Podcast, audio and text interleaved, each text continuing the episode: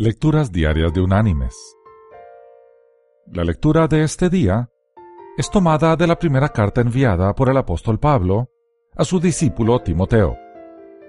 Allí en el capítulo 4, en el versículo 12, el apóstol escribió, Ninguno tenga en poco tu juventud, sino sé ejemplo de los creyentes en palabra, conducta, amor, espíritu, fe y pureza.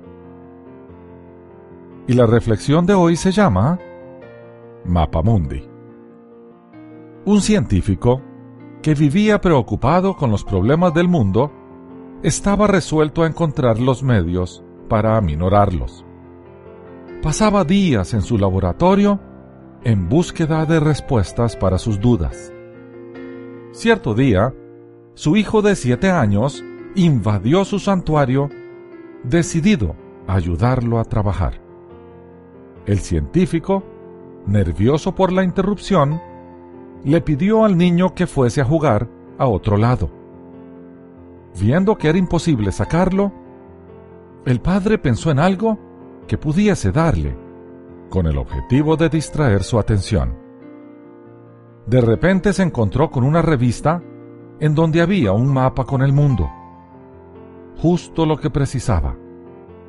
Con unas tijeras recortó el mapa en varios pedazos y junto con un rollo de cinta engomada, se lo entregó a su hijo diciendo, Como te gustan los rompecabezas, te voy a dar el mundo todo roto, para que lo repares sin ayuda de nadie. Entonces calculó que al pequeño le llevaría diez días componer el mapa. Pero no fue así. Pasadas algunas horas, escuchó la voz del niño que lo llamaba calmadamente. Papá, papá, ya hice todo. Conseguí terminarlo. Al principio, el padre no creyó al niño. Pensó que sería imposible que a su edad haya conseguido recomponer un mapa que jamás había visto antes.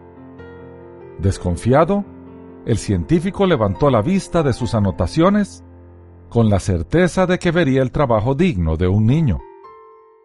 Para su sorpresa, el mapa estaba completo. Todos los pedazos habían sido colocados en sus debidos lugares. ¿Cómo era posible? ¿Cómo fue capaz el niño de hacerlo? Hijito, tú no sabías cómo era el mundo. ¿Cómo lo lograste? Papá, yo no sabía cómo era el mundo. Pero cuando sacaste el mapa de la revista para recortarlo, vi que del otro lado estaba la figura de un hombre. Así que di vuelta los recortes y comencé a recomponer al hombre, que sí sabía cómo era. Cuando conseguí arreglar al hombre, di vuelta la hoja y vi que había arreglado al mundo. Mis queridos hermanos y amigos, sin duda el hombre es quien tiene al mundo así. No importa cuánto queramos evadir nuestra responsabilidad, el mundo fue puesto bajo nuestra administración y hemos sido incapaces de mejorarlo. Solo lo empeoramos. La razón es clara. Administramos con egoísmo. Amar al prójimo como a nosotros mismos implica servirle, administrar a su favor, agregar valor a su vida.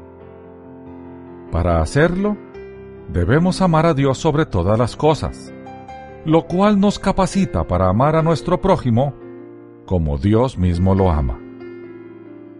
En estos dos mandatos, resumió Jesús toda la escritura.